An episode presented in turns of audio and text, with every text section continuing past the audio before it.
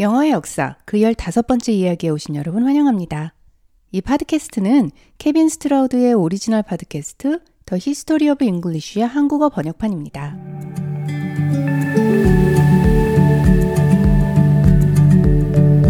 이번 이야기에서 우리는 지중해 그리스를 떠나 서유럽 이탈리아로 가볼 텐데요. 지난 시간에서 살펴보았듯 Greek이 영어에 끼친 영향은 상당히 큽니다. 그렇다면 이러한 그리스어와 비교해 라틴어가 영어에 미친 영향은 어떤 말로 표현할 수 있을까요? 한마디로 어마어마하다고 할 수 있겠습니다. 현대 영어 사전을 빌어 이야기해 보자면 라틴어나 줄메니 계열 언어를 통하지 않고 영어로 들어온 단어를 찾기가 어려울 정도죠. 물론 이렇게 영어로 전해진 라틴어에는 프렌치와 그리스어에서 유래된 말들도 포함됩니다. 따라서 사실 영어 어휘는 라틴어와 계열 언어들에서 유래한 어휘가 대부분으로 여기에 소수의 켈티거가 더해졌다고 보면 되겠습니다. 그럼 인유어 사람들이 이탈리아 반도에 도착하는 시점부터 시작해보죠.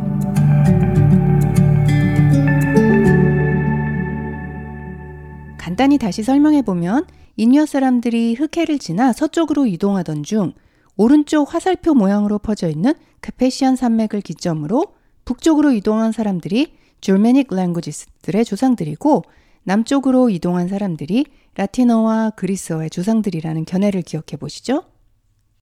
기원전 3천여 년쯤 남쪽으로 이동한 인유어 사람들은 후일 라틴어족과 켈티거족으로 나뉘는데요. 이 중 켈티거족은 유럽 중앙 지역에 자리를 잡게 되고 라틴어족은 남쪽 이탈리아 반도에 정착합니다. 이 유럽 중앙의 켈틱 어족들 중 일부는 영국 섬으로 건너가 살고 있었으며 후일 로마인들 그리고 더 나중에는 북쪽의 Germanic 계열 앵글로색슨족들이 영국 섬을 점령하면서 Celtic어를 사용하고 있던 Celtic족들을 스코틀랜드, 아일랜드, 웨일스 등으로 밀어내고 잉글랜드 섬에 정착하는 것이 Old English의 시작이 되겠습니다. 따라서 라틴어, 줄메닉 계열 언어인 앵글로색슨어, 그리고 토착어였던 켈티거, 이 세 언어의 역사가 곧 영어의 역사와 다름없다고 하겠습니다. 기원전 800년대에 이탈리아 지역에 자리 잡고 있던 많은 인유어 부족들 중 서쪽 지역의 티베강을 중심으로 초기 라틴어족이 부상하기 시작합니다. 이 지역은 여러 언덕들이 있던 지역으로 외부의 침입에 대응하기 용이한 지형이었습니다.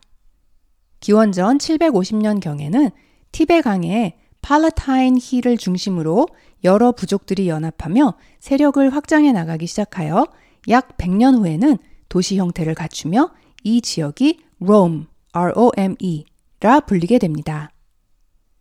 이 당시 로마가 위치한 곳은 농경에 유리한 비옥한 지역으로 Latium이라 불리던 곳이었죠.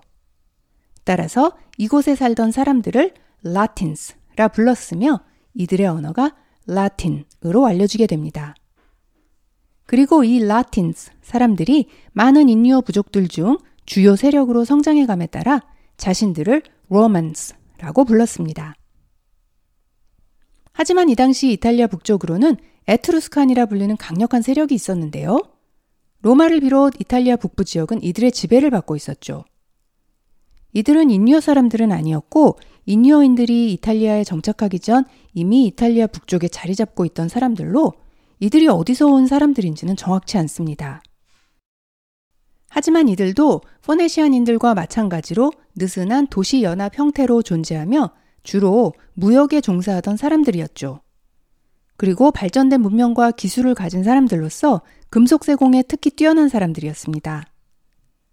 이러한 공예품들은 그리스인들과의 빈번한 무역으로 이어졌고 이 과정에서 그리스인들에게 알파벳을 전해받게 되죠. 하지만 그들의 언어는 남겨진 자료가 거의 없고 이를 바탕으로도 아주 소수의 단어만이 해석되었습니다. 에트루스칸인들의 언어에서 라틴어를 거쳐 현대 영어로 전해졌다고 여겨지는 단어들은 다음과 같습니다. 우선 사람, person, 사람의 personal, 개인의 특정 아우라를 나타내는 페르소나 같은 단어는 라틴어 페르소나에서 왔으며 이것은 에트루스카너로 마스크를 뜻하는 폴수에서 전래되었다고 여겨집니다. 군대 military, militia는 soldier, 병사를 뜻하는 라틴어 miles에서 그리고 더 거슬러서는 Etruscan어에서 왔습니다. 위성, satellite은 Etruscan어로 보디가드를 뜻하는 satelles에서 라틴어를 거쳐왔죠. 앞서 말씀드린 것처럼 Etruscan인들은 그리스인들과의 무역을 통해 그들의 문화에서 강한 영향을 받으며 그 과정에서 알파벳이 Etruscan으로 전해지게 됩니다. 하지만 인유어가 아니었던 Etruscan어와 인유어였던 그리스어 사이에 여러 언어적 차이로 인해 Etruscan인들은 자신들의 언어에 맞추어 알파벳을 변형시켰는데요. 우선 Etruscan어의 알파벳에서는 Greek 알파벳의 마지막 철자 오메가가 없어졌습니다. 그리고 시간이 지나며 에트루스칸어에는 없었던 그릭 알파벳의 다섯 개의 다른 철자들도 차례차례 없어졌죠. 에트루스칸어에는 voiced sounds, 성대 울림소리, b, b, d, d, g, g 등이 없었는데요. 하지만 unvoiced sounds, 성대를 울리지 않는 소리, p, p, t, t, k, k 등은 있었죠. 그릭 알파벳의 세 번째 철자는 감마였는데요. 이 감마의 소리는 hard G, G 였습니다. 하지만 에트루스카너에는 이 소리가 없었어요. 따라서 그들은 이 세 번째 철자를 자신들의 K 사운드를 나타내는 철자로 사용합니다. 그리고 이것이 라틴어에서도 그대로 이어지며 라틴어에서 철자의 모양이 현대 알파벳의 C 모양으로 변해 라틴어에서의 K 사운드를 대표하는 철자가 되었던 것이죠. 이러한 현상은 인유어가 아니었던 포네시아너의 알파벳을 인유어였던 그리스어가 받아들이는 과정에서 일어난 변화와 같은 현상인데요. 마찬가지로 인유어였던 라틴어가 인유어가 아닌 에트루스카너의 알파벳을 받아들이면서 많은 변화가 일어나게 됩니다.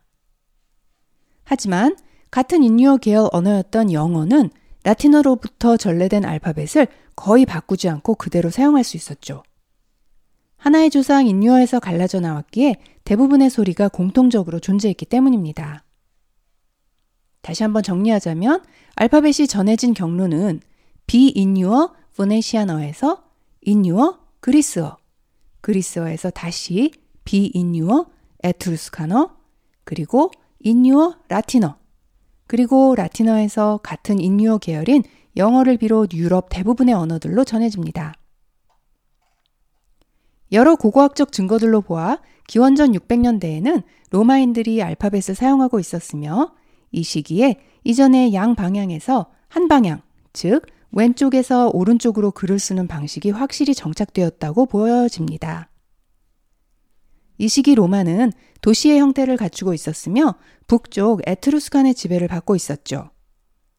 문화적으로는 그리스의 영향과 더불어 정치 군사적으로는 에트루스칸인들의 영향을 많이 받았는데요. 에스트루칸인들로부터 받은 군사적 전통으로는 로마 군대의 가장 상징적인 아이콘, 독수리창, Eagle Standard가 있겠습니다. 또한 이 독수리는 주로 동, 브론즈나 황금으로 만들었죠. 이 standard는 싸움을 위한 창이 아니라 군대를 상징하여 선봉에서는 깃발과 같은 역할을 하였습니다. 로마 군대는 소대, century, 중대, 코홀트, 대대, legion으로 나뉘었으며 century는 80명, cohort는 480명, legion은 6천명의 군사들로 구성되었죠. 이 로마 군대 장군급이 이끄는 legion의 상징이 독수리가 끝에 붙어 있는 창이었으며 이를 standard라고 불렀습니다. 또한 로마의 장군들이 전투에서 입었던 진홍색, scarlet color라고 하죠. 이러한 진홍색 망토 등도 모두 에트루스칸인들로부터 물려받은 로마의 군사적 전통들입니다. 그렇다면 이제 본격적으로 로마의 알파벳 이야기를 해보도록 하죠. 로마인들이 그들의 언어였던 라틴어를 글로 적기 위해 알파벳을 사용하기 시작하면서 에트루스칸어에는 없었던 그러나 라틴어에는 존재했던 여러 소리들을 나타내기 위해 새로운 철자를 만들어야 했습니다. 그리고 이렇게 로마인들이 변화시킨 라틴어 알파벳이 오늘날 우리가 사용하는 알파벳과 거의 같은 알파벳인 것이죠. 앞서 포네시안 알파벳과 그레이크 알파벳에는 순서가 있었는데요. 현대의 A, B, C, D 혹은 그릭의 경우 알파, 베라, 감마 그리고 마지막 레터 오메가까지 말이죠. 하지만 초기 라틴 알파벳에는 그러한 순서가 발견되지 않았습니다. 따라서 학자들의 면밀한 연구 결과 초기 라틴 알파벳에는 21의 철자가 사용되었다고 여겨집니다. 참고로 지금부터 말씀드리는 알파벳은 모두 대문자 알파벳입니다. 소문자 알파벳은 아직 존재하지 않았거든요. 앞서 그릭의 세 번째 철자 hard G 사운드, 감마가 에트루스카너에서는 K 사운드를 나타냈다고 했었죠? 에트루스카너에는 hard G, G 사운드가 없었기 때문에 필요가 없었던 그릭 알파벳의 세 번째 글자 감마를 에트루스카너의 K 사운드를 나타내는 철자로 대신 사용한 것이죠. 그리고 이것을 라틴어 알파벳도 그대로 이어받아 세 번째 레터 C는 라틴어 알파벳에서는 K 사운드를 나타냈습니다. 그런데 라틴어에는 에트루스카너와는 달리 hard G, G 사운드가 존재했습니다.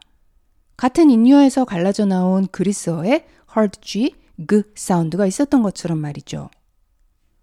따라서 로마인들은 자신들의 hard G 사운드를 나타내줄 철자가 필요했는데 이미 그리스어 알파벳에서 감마 C는 라틴어 K 사운드를 나타내는 글자로 쓰여지고 있었기에 할 수 없이 C에 선 하나를 추가하여 hard G, G 사운드를 대표하는 철자를 만들어내게 되죠. 대문자 G가 바로 그것입니다. 이러한 이유로 대문자 C 그리고 G가 닮은 꼴인 것이죠. 아마 에트루스카너를 거치지 않고 알파벳이 그리스어에서 라틴어로 바로 전해졌다면 우리는 오늘날 C를 hard G, G 사운드로 발음하고 있을지도 모릅니다. 그리고 G가 알파벳 일곱 번째 철자인 이유는 다음과 같습니다. 원래 에트루스카너의 알파벳 일곱 번째 철자는 현대 알파벳의 마지막 철자 XYZ의 Z였는데요. 초기 라틴어에는 당시 이 Z 소리가 없었습니다. 그래서 라틴어에서는 필요가 없었던 Z 사운드에 해당하는 철자를 빼고 나니 일곱 번째 자리가 비었던 것이죠. 그래서 마침 새로운 철자 G를 그 자리에 집어넣은 것입니다. 하지만 라틴어는 후일 그리스에서 많은 단어를 빌려오면서 다시금 Z 소리를 나타내줄 철자가 필요했습니다. 당시의 라틴어와는 달리 그리스어에는 Z 사운드가 있었기 때문이죠. 그리고 로마 사람들이 라틴어 알파벳에 다시 철자 Z를 추가해야 했을 때 원래 있던 자리 일곱 번째 자리로는 보낼 수가 없었죠. 이미 철자 G가 그 자리에 있었기 때문입니다. 이것이 철자 Z가 알파벳의 맨 끝에 위치하게 된 사연이랍니다. 이번에는 알파벳 여섯 번째 철자 F에 관한 이야기를 해볼까요? 그리스어와 에트루스카너에는 순수한 F, F 사운드가 없었습니다. 그들의 알파벳에서 여섯 번째 철자 F는 W 사운드를 나타냈습니다. 그런데 로마 사람들은 자신들의 F 사운드를 나타내줄 철자가 필요했기에 잘 사용하지 않았던 W 사운드를 우선 뒤로 보내고 원래는 W 사운드를 나타냈던 철자 F를 라틴어의 F, F 사운드에 사용합니다. 그리고 이 철자는 라틴어의 F 사운드에만 사용하기로 하죠. 왜냐하면 이전 그리스어에는 P와 F의 중간 발음 단계였던 사운드가 있었는데요. 이는 라틴어가 알파벳을 받아들일 때는 이미 순수한 F 사운드로 완전히 정착된 상태였죠. 현대 영어의 전화, phone, p-h-o-n-e, 철학, philosophy에서 우리가 ph 철자를 F로 발음하는 것처럼 말입니다. 하지만 로마인들은 그리스에서 유래된 F 사운드의 경우 자신들의 철자 F를 쓰는 대신 ph 조합의 철자를 사용하기로 하는데요. 이는 그 단어가 라틴어 고유의 단어가 아닌 그리스어에서 유래된 것임을 나타내기 위한 것이었죠. 현대 영어에서 ph로 스펠링하며 f로 발음되는 단어들이 모두 그리스어에서 유래한 이유입니다. 전화기, phone, 코끼리, elephant, 철학, philosophy, 등이 모두 PH로 스펠링하지만 F로 발음되는 대표적인 단어들이 되겠습니다. 이러한 라틴어 알파벳의 변화는 오랜 시간에 걸쳐 이루어졌습니다. 라틴어 자체가 발전하면서 그리고 여타 다른 언어들에서 어휘를 빌려오며 새로운 철자가 필요하기도 했고 또 철자가 필요 없어지기도 했기 때문이죠. 이러한 여러 변화를 거친 라틴어 알파벳이 현대 알파벳의 직접적인 조상인 것입니다.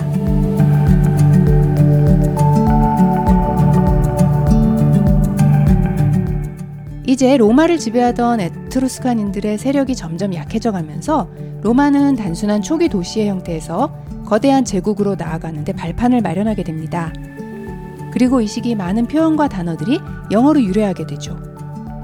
다음 시간부터는 본격적으로 로마 시대와 그들의 언어 라틴어에 대해서 알아보도록 하겠습니다. 긴 시간 청취해주신 여러분 고맙습니다. 다음 시간까지 안녕히 계세요.